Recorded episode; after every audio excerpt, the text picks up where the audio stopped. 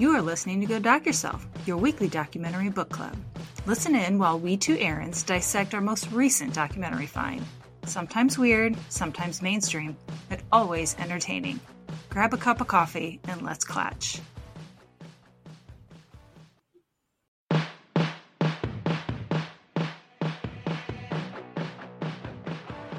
Hi, and welcome to Go Doc Yourself. I'm Erin McCart. And I'm Erin McCord. Hello, everyone. We got a, a short treat for you today. Well, treat for us and treat for you because it's short, and you only have to listen to us for like, I'm hoping maybe only 20 minutes, considering the documentary is only 16 minutes long.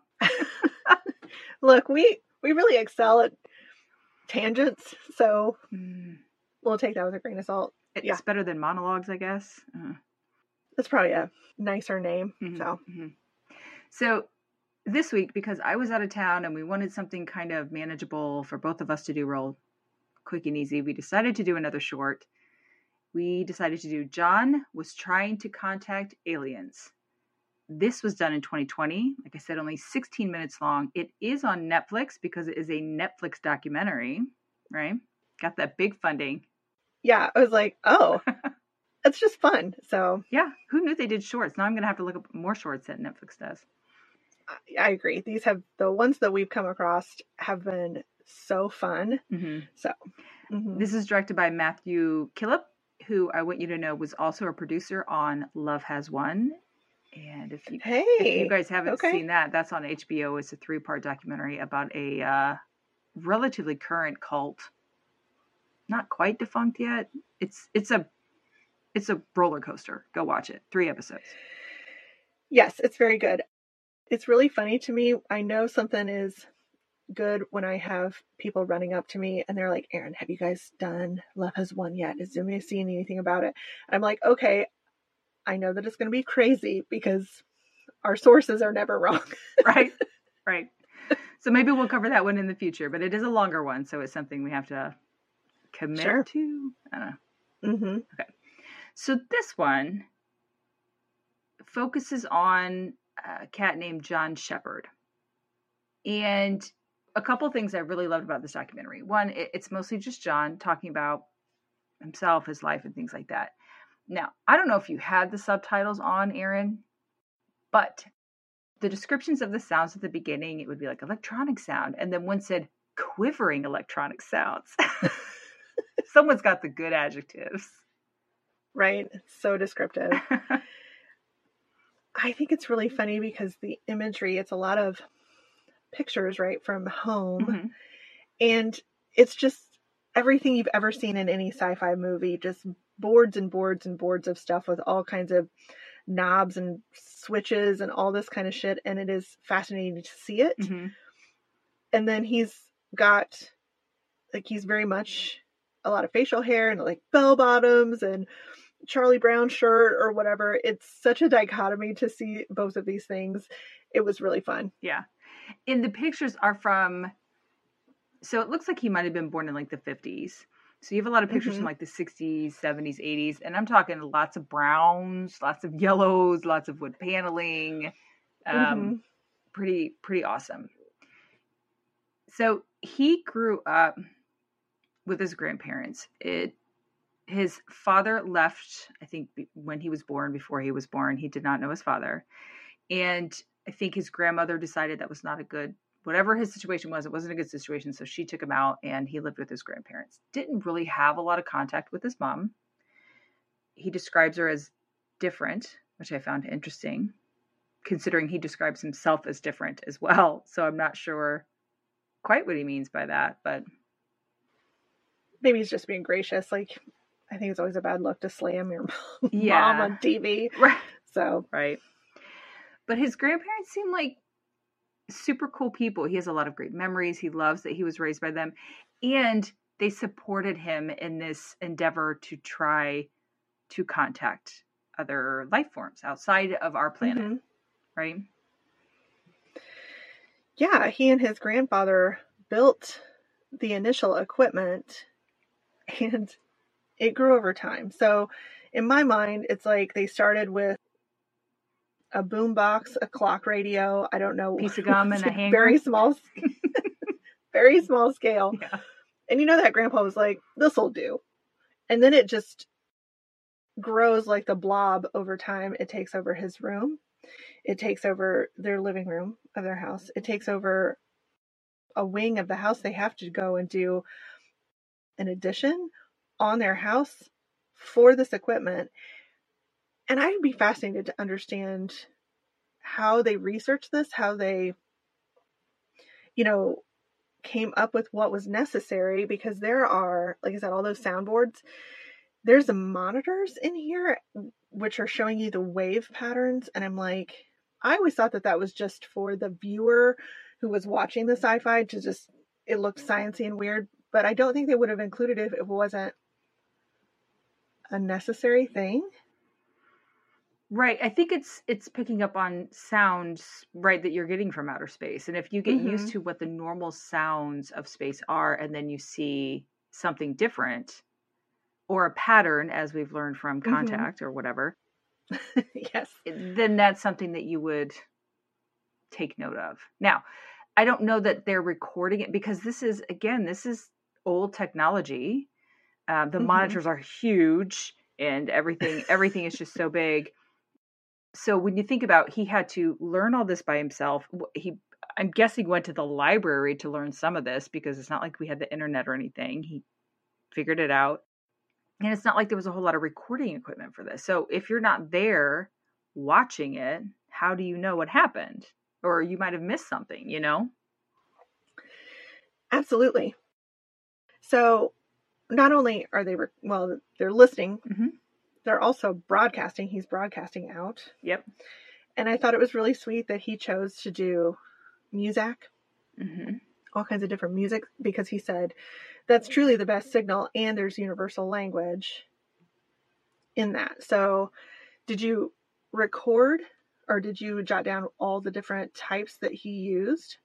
Not all of them. He, I know he said like jazz, electronic, African music, reggae, Afrobeat, but he really liked gamelan, which I had to look up.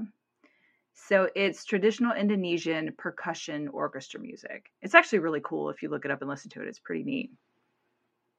that was one thing I noticed from the closed captions that they would tell you when that music was playing. And I was like, oh, that is pretty slick. Yeah. I liked that he said he chose non commercial music, hmm but if it's record, so you bought it on a record, would indicate to me that it is commercial. It's commercialized music, somewhere. whatevs. he also mentions Kraftwerk, Tangerine Dream. Those were actual like bands or something, I think. Yeah. hmm Yes. Yeah, I I thought it was really funny. So he ends up calling his broadcasts or his I don't know wing of the house. I'm not sure what you call this radio station. Project Strat or Station 1. And he says he's transmitting out a million a half a million miles into space. And I was like, how do you measure that? But okay. Well, also, which sounds like, wow, that's really far. And then he said twice as far as the moon. And I'm like, so not far at all. So you're you're playing music to people on the moon essentially, and that's it. hmm Okay.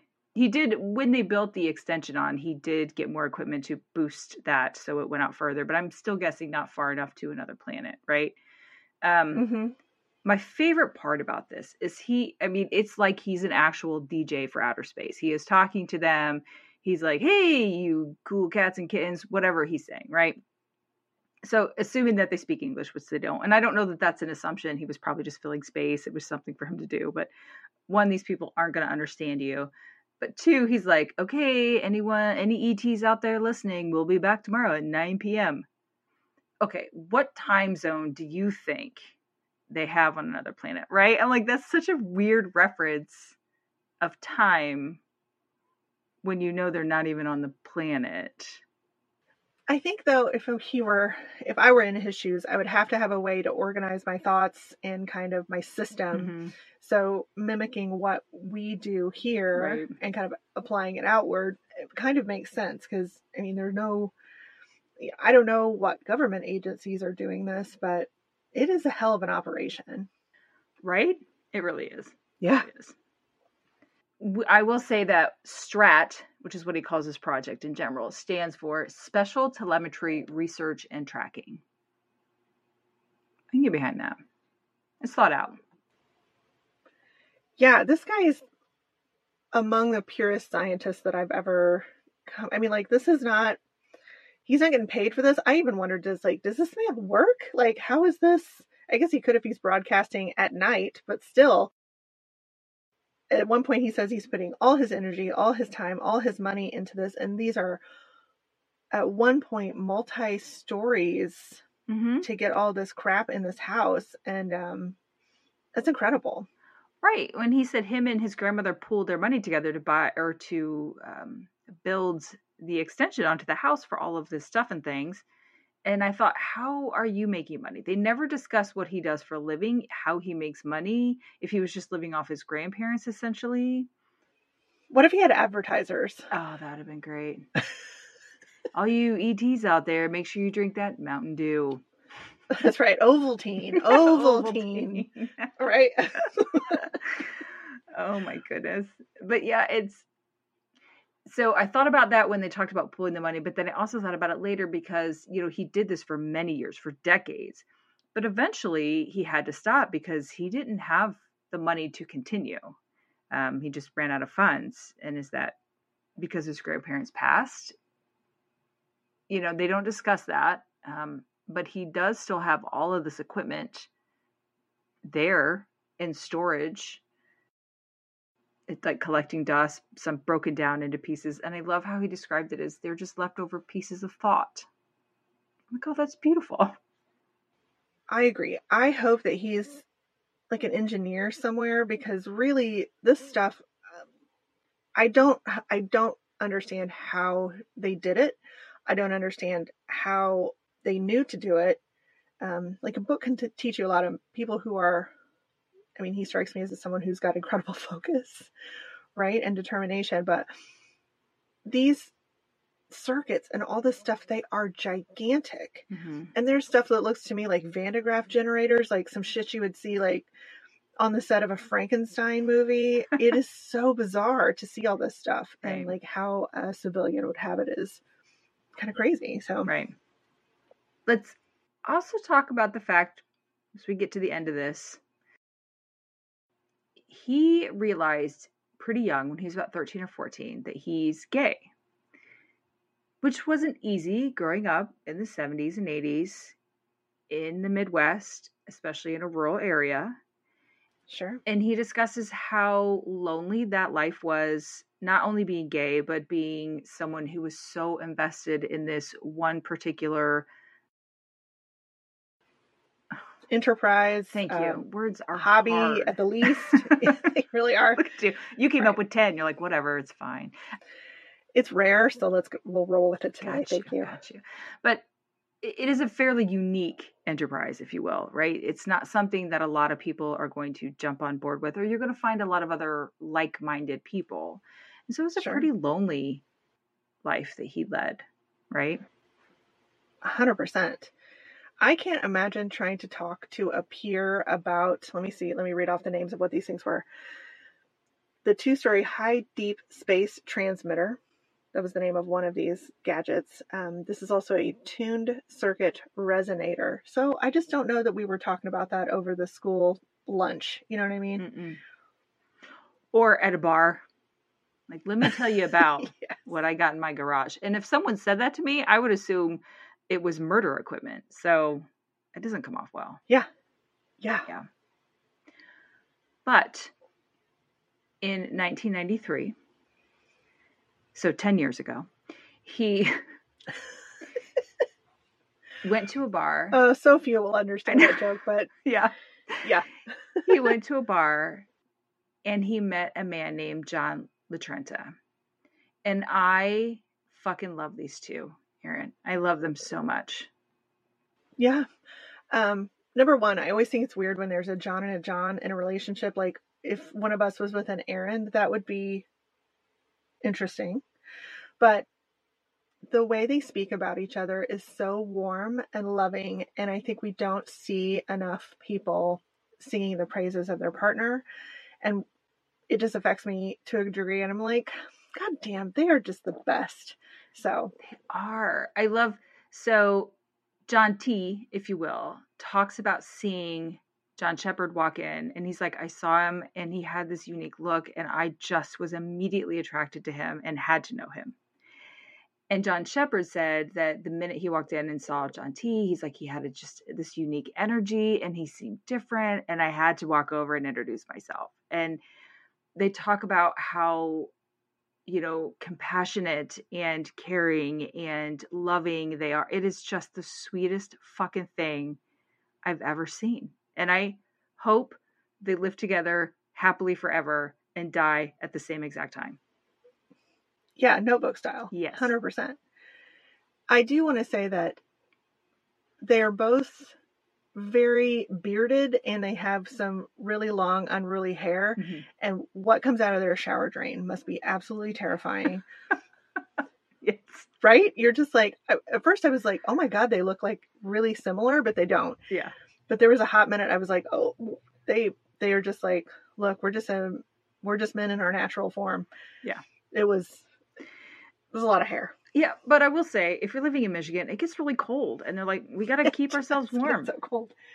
Yeah, yeah. I'm here for it. Well, they say people start to look like each other over time, so I think this is definitely a great example of that.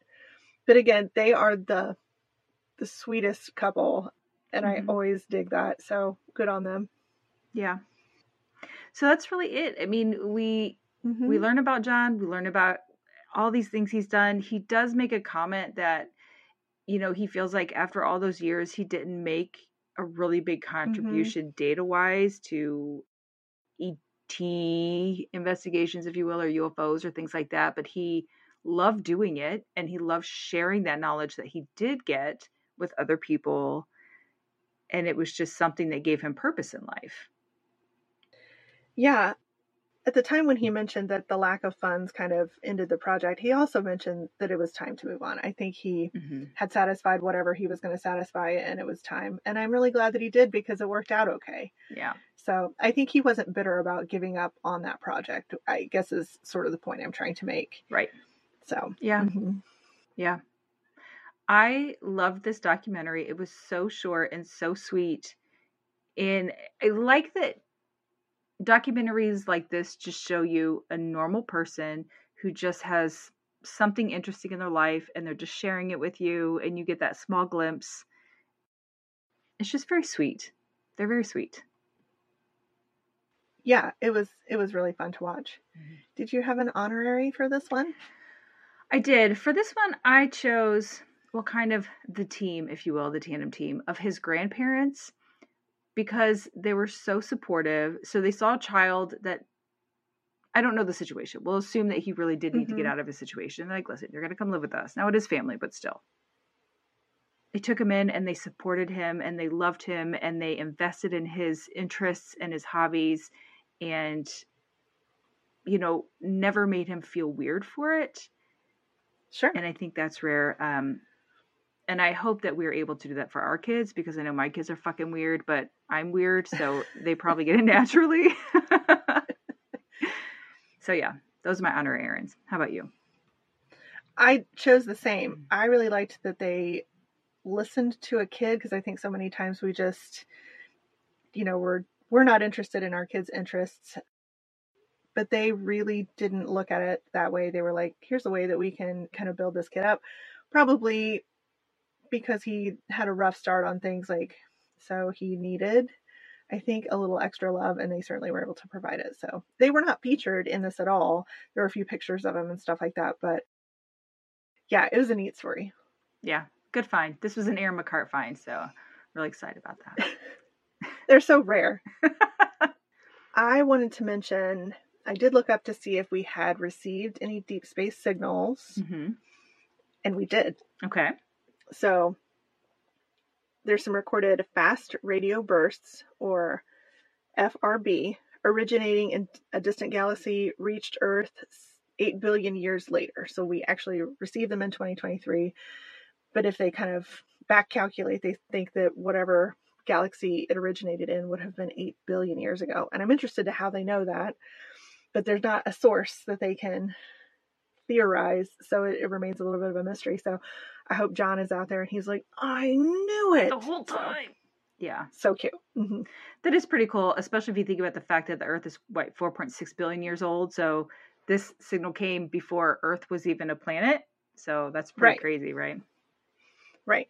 And like I said, it was just in the, like, I have October of 2023. Now, I did not research it a whole lot more than that. So we might have a situation where it was a little bit sensationalized. I don't know. But I was just, I was like, hmm, I wonder what, if that's still the case that we hadn't been contacted or we didn't receive any signals. I guess is a better way to say Listen, that. Carl Sagan so. would be so excited. yes. okay. What are we going to do next week? Okay, next week we chose Persona, the dark truth behind personality tests. This is on HBO Max, 2021 release, and is about an hour and 25 minutes.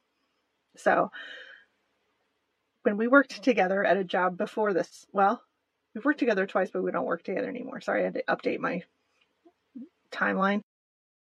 One of our jobs was big on personality tests and behavior so, tests, which yes. are two different things. So it was, yeah, it wasn't it was sort of an enrichment thing is how I always looked at it, but um, that's where I was really exposed to being able to, and to take the official paid for versions mm-hmm. of things. So it was kind of fun. I think the most popular one that you hear about is like Myers Briggs. That might be the original, but we'll mm-hmm. find out. Hopefully they discuss it. So I downloaded an app and I took the Myers Briggs a couple times and I, I made Lane take it. I made Dina take it on vacation this weekend. I made my friend Dennis take it this weekend. I'm going to make you take it before we do this so we can just kind of see the variation. And I think everyone sure. needs to take the Myers Briggs just so we have that knowledge going into this documentary. That's your assignment for the week. Take the Myers Briggs. Okay, love that. And then watch the documentary. Okay. Yeah. So I'm excited. We shall see. We shall see. I'm sure it'll be amazing. So, all right, everyone, go take your Myers Briggs and we'll talk to you next week. Sounds good. Later. Bye.